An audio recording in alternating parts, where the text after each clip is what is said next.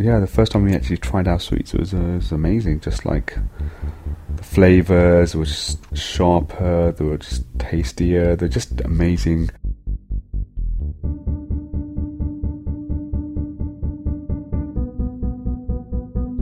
I'm Imran Merza, I'm thirty-seven years old and I'm from Tooting. I'm co-founder and candy magician of Jealous Sweets.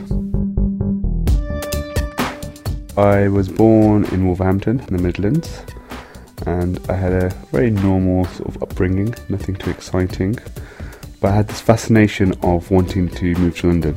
Um, I just had this desire to go to a big city and I chose to go and work in London. At fifteen years old, I was there for two weeks and I absolutely loved it. It was only working in a garments company that one of my cousins, um, family members owned or something, and I came came for that. And I remember walking around because it was near Brick Lane and the city wasn't too far. So during lunch times, I'd walk over to the Square Mile and just look at the big city, sort of like bankers and the buildings, and I was just like fascinated by that.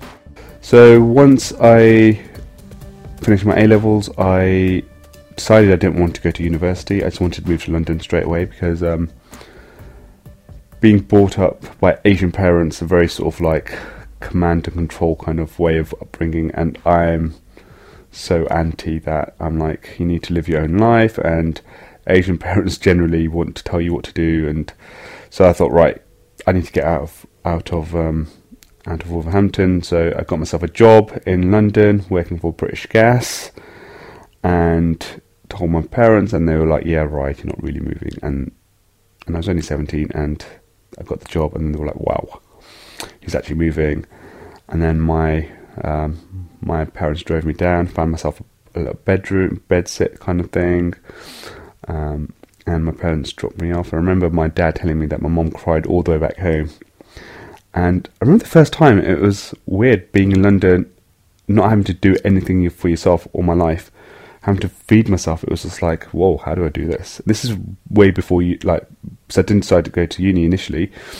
You don't have your peers around you to sort of like where you do things together. It was just me in this room, um, having to go to the supermarket and buy things and try and figure out how to eat, which was um, an experience. But then one of my friends moved to university in Kingston. And so whilst I was working, I left my job at British Gas, got a better job with General Electric doing insurance. Um, he came down and I spent some time with him at university and thought, this is great, actually I want to go to university. So then I redid my A-levels because I flunked them initially, and then got into university and decided to do financial economics because I was like, right, okay, I'm going to do a degree and then I want to go into the city. That's what I really want to do. I, th- I struggled initially with um, university because I didn't really find it that interesting. I found the whole investment banking scene interesting, but the actual degree was a bit too technical, very mathematical, and although I sort of was okay with it, um, I didn't really apply myself. I was more interested in working, and during the summer times I'd get jobs in the city. Um, whilst everyone else was on holiday, I would do that, and it helped with like funding myself through university, but then also getting the experience. So when I did finish university, I had somewhere to go, um, and that was probably a good move.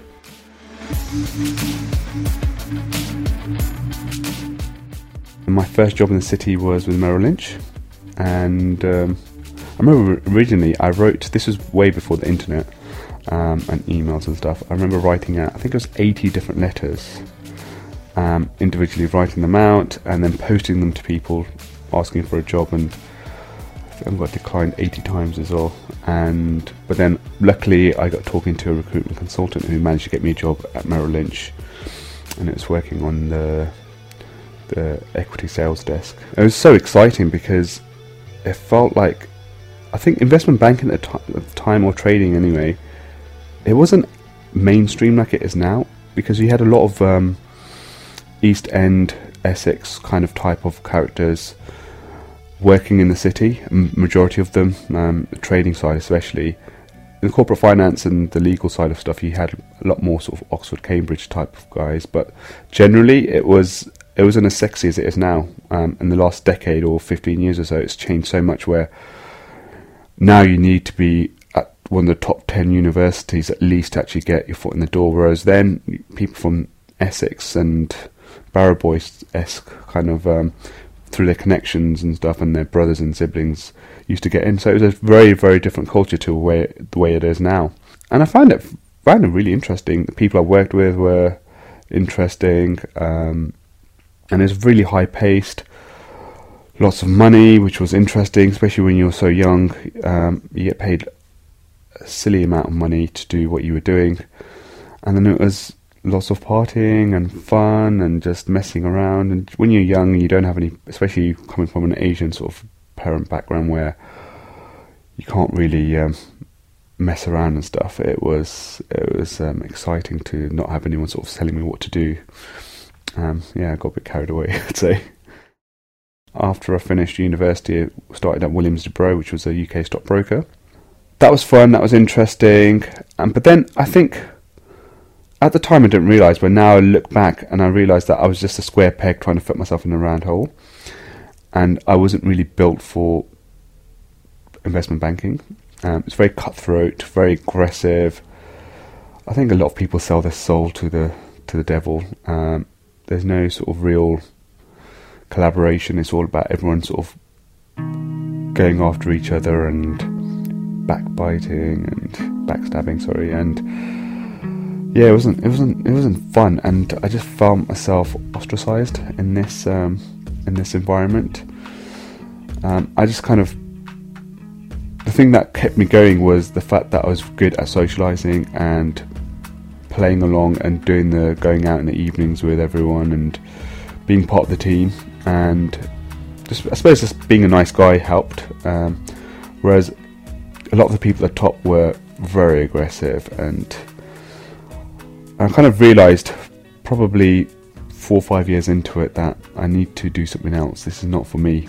I remember looking at the career choices and I thought lawyers, a bit boring, accountants, um, boring as well.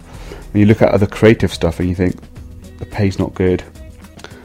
So it was like, okay, everything kept sort of making me stay in banking. But what I did instead was I'd get made redundant, or I'd get fired, or I'd just leave, make a bit of money. That was a s- sort of cycle that I kept going through, which um, which I suppose gave me the I suppose the confidence that security is in the mind as opposed to this external thing. Because being an entrepreneur, you don't have any security. I think a lot of people think having a stable job, money coming in every month, gives them stability. And I think because I didn't really have that, because I'd kept jumping in and out of jobs, my journey now has actually it's helped me. I think a lot of the things that have happened during the investment banking years have helped me in terms of confidence, um, ability to think big, to work with super smart people and not feel like, oh, I'm intimidated by people who maybe are good with numbers and things like that, or are smart, or come from like uh, polished backgrounds or Oxford, Cambridge type uh, people. That doesn't bother me because I've worked with in that environment. I've worked with my previous job, my last job before I started Jealous, with um, ex-NASA scientists who actually built out algorithms to help us trade. So I've worked with in that, and I think because of all of those experiences over the last ten, twelve years of working in the city, when I started Jealous, I wasn't worried about any of that. It wasn't scary, it was just like, it is what it is, just get on with it.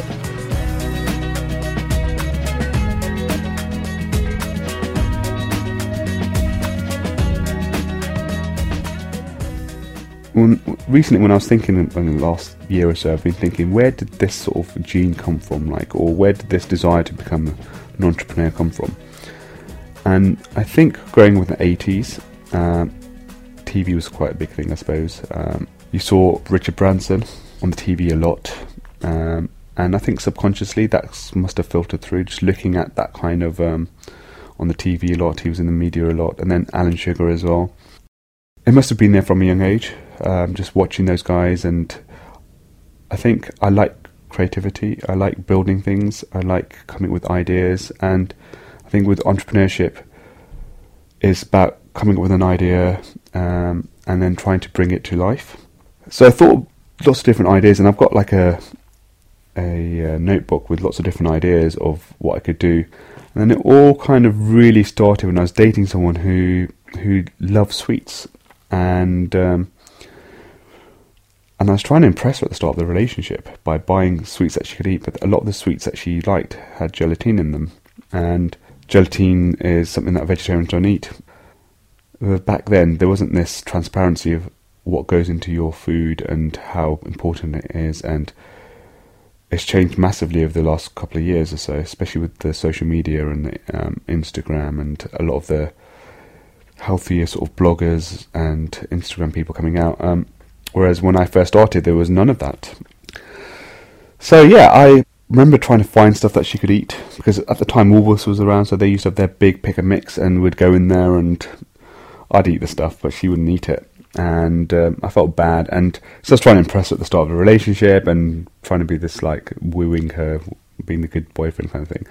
Um, I remember spending time online trying to find stuff that I could give to her, and I just struggled. I couldn't find anything. And then when I did find stuff in obscure sort of health shops, it was disgusting and not very nice. And I thought, and I was also following Innocent at the time, the smoothie company. I suppose the way they spoke to their consumers was very different, whereas prior to Innocent coming into the market, brands had this very sort of like weird big business kind of attitude, and the way they spoke to their consumers was like they weren't grat- grateful for what they did. The way Innocent spoke to them was, you're our consumer and without you we would not be here. So it changed the way um, they spoke to their consumers and valued them. I was watching that, and then also Goo was around at the time as well. And then I stumbled across a report in the British Library on um, the confectionery market. I was like fascinated by like the size of the market. It's worth billions, and it was big players like Mars, Cadbury's, and I was like, why isn't anyone doing this in in, in confectionery? It's all these big big players, and and then I just thought, actually, I can do something here. But I was still working in the city, and it wasn't something that I just, I thought, right, I'm going to do this right now. It sort of like percolated for for years. Just, I'd do a bit of research. I spent a lot of time in the British Library looking at the Mintel reports and the sort of like Euro Monitor reports on the confectionery market, and just learning as much as I could because I didn't know anything about the market. And the more I spent time in it, the more I realised, actually, this is something, there's something here. So I used to go to New York quite a lot. I love New York. Came across Ralph Lauren's daughter's sweet shop called Dylan's Candy Bar, and it was basically like a Willy Wonka shop in New York, and it was amazing, and that gave me the validation that there's something must be going on, because in the U S there's always generally the trendsetters, so whatever happens over there generally comes back over to the U K, and so that gave me the confidence that actually if there's something going on there now, then I think some point in the U K will will start changing with their attitude towards sweets, because the main thing about sweets is it's perceived as a, an inferior product to chocolates, um, and that's because it's cheap ingredients, priced cheaply, it's branded towards children, it's an afterthought as opposed to chocolates. Like since Green and Blacks came in, it's all about indulgence and like where it's been sourced and how it's made and the flavour, and it's very different.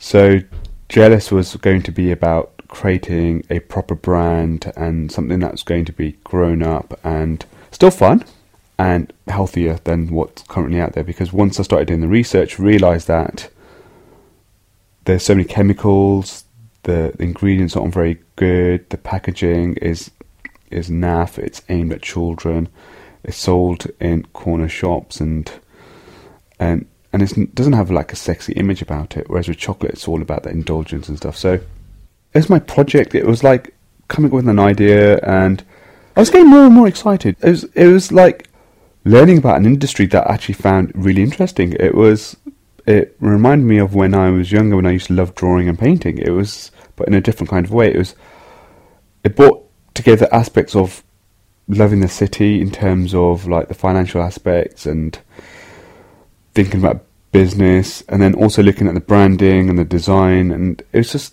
there's lots of different things, and I was in control of putting it all together, and yeah, it was. I, I, I loved it.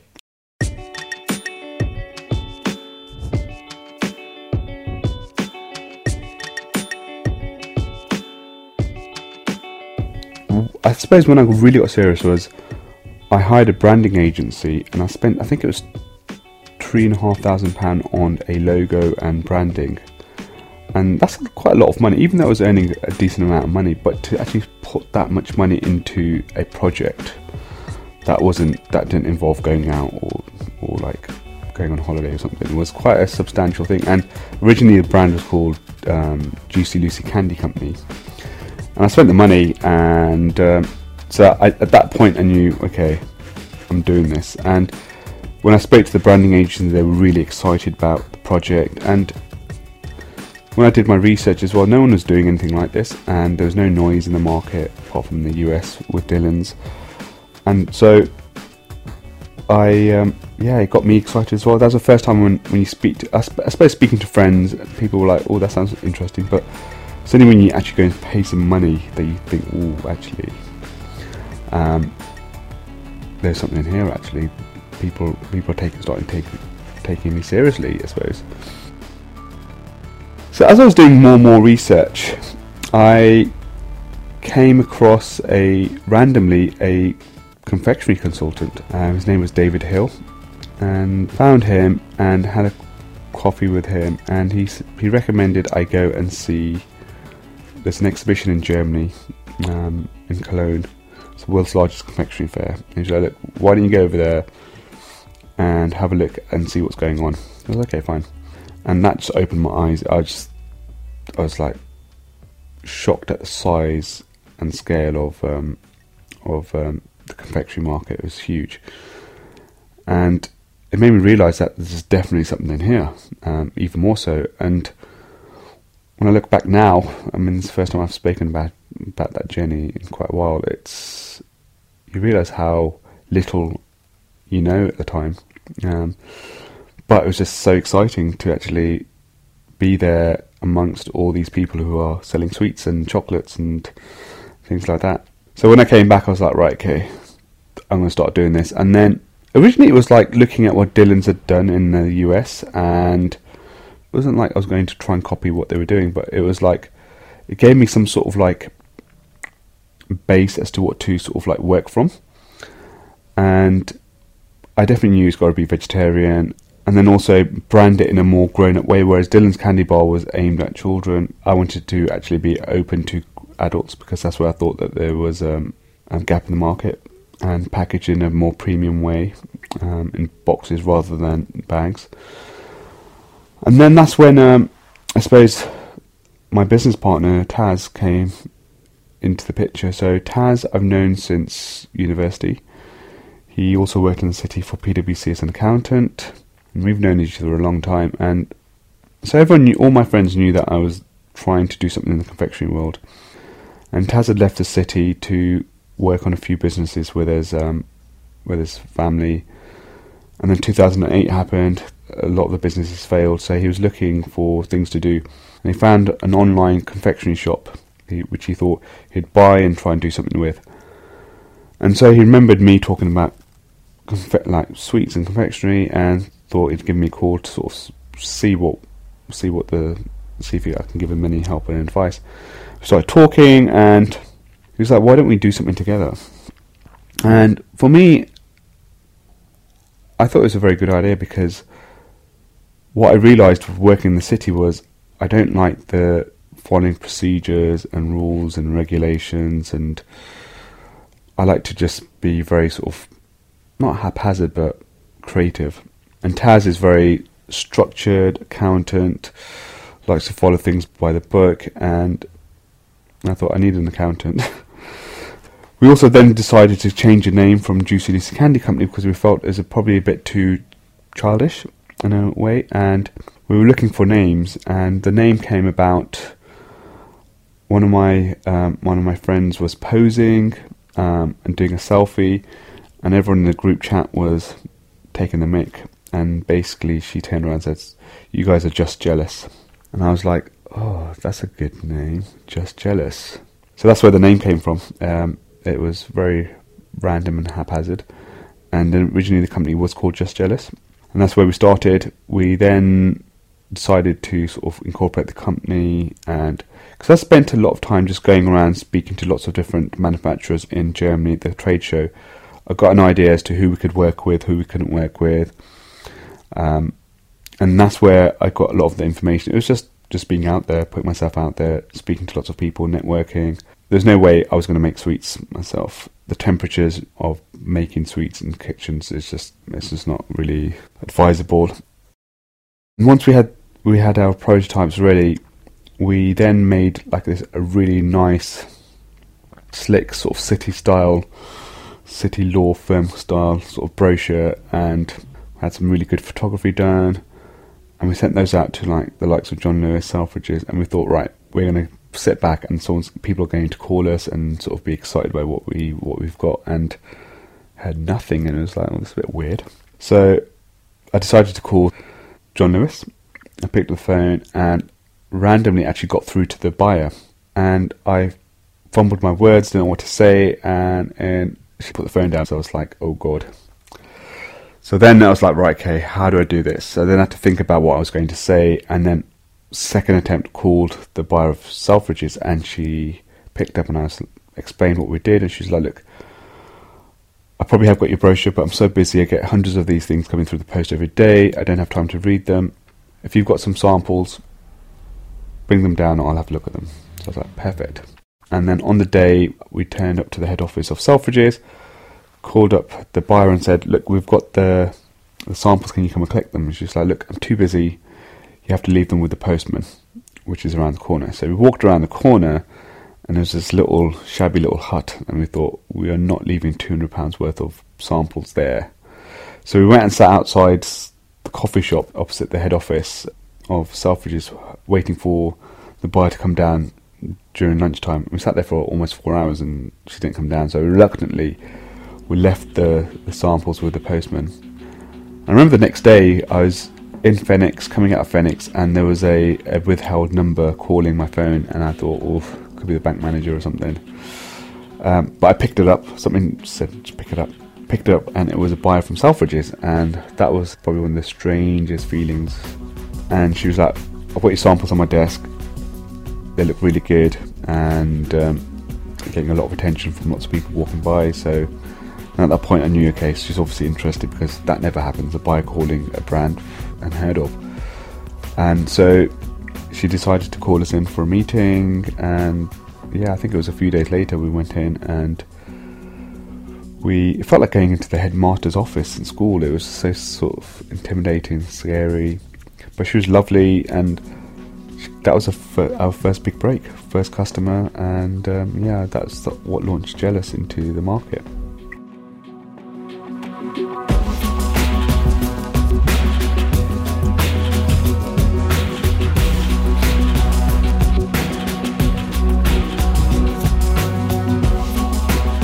We got the order from Selfridges, and t- I think it was two months into our three month period, we received a massive letter document from the lawyers of Fox's Confectionery, and they were saying basically, this is too similar to Just Brazil's, and we were like, what? And that was like the first soccer punch ever, and we were like, whoa, what do we do now? And that was a scary, scary moment, because we were just made, our boxes were about to be made, everything was ready to go with Selfridges. So then we had to basically find lawyers to actually get involved, and spent about ten thousand pounds before we even started on trying to figure out what to do. And in the end, what came out of it was to drop the word just and keep trademark the word jealous. And that's what actually, I suppose, resulted. And it's been exciting. Um, because it's a better name than it was, but at the time it was such an emotional emotional moment, because we didn't know what to do, and you're so attached to the name Just Jealous, and we were like, oh my god, it was, it was horrible. But the thing is, we would have won the, the case, um, but it would have cost us probably one hundred thousand pounds and a year's worth of wasted uh, waste of time. So the lawyers were like, look, just if you can trademark the word jealous, do that, and that's what happened. So then Because of because of that, Selfridges wanted to launch us in the summer of um, of two thousand eleven, and because our boxes initially were going to be made in China and they'd already been ordered, we had to then make another set of boxes in the U K, which would cost us three times as much as what they were costing in the in the in China. So that, before we even started trading, killed a lot of our cash. Um, and yeah, then we sort of made boxes in the U K and launched into Selfridges on the twenty-seventh of July two thousand eleven, and it was just, it was amazing because um, the buyer that was that bought Jealous into Selfridges had a bet with the general manager of the food buying, and he's he bet her that we wouldn't actually do well. And um, but we sold out everything within four days. It was like amazing. So that was that was one of the key key things. And after that, um, Harvey Nichols came knocking, and then Whole Foods, Ocado, and we've not really looked back since. In terms of, we've always got we've had like some of the top names in the world working with us, because um, whatever we've wanted to do, we've gone and done. It's I think. And being in business or in life in general, you've got to decide what you want and focus on that, and you can you can achieve it. So hotels came, hotels weren't even in, in our business plan actually. I was doing a tasting session in Selfridges, and one of the buyers from the Firmdale Hotel Group, he was passing by, and as I mentioned, the sweets were gluten free, and he was like, "Oh, my boss is really big into gluten free at the moment." Gave me his card, hadn't heard of Firmdale before that, and emailed him, and he was like, "Right, okay, really like your boxes, can you can you get them for our hotel for Christmas?" So we sold us some boxes, it did okay in the hotel, and then after Christmas they were like, "Look, okay, we can't sell any more boxes because Christmas is over, can you make us something a bit smaller for for our mini bars?" And I was like, "Okay, fine." So we created these little tins, and put the sweets in the little tins, and we sold them to Firmdale, and then sold them to Selfridges as well. And Firmdale were doing so many of them, more than Selfridges at one point, and we were like, "What the hell's going on here?" So then we, I started investigating the hotel market and realised it's huge market, mini bars.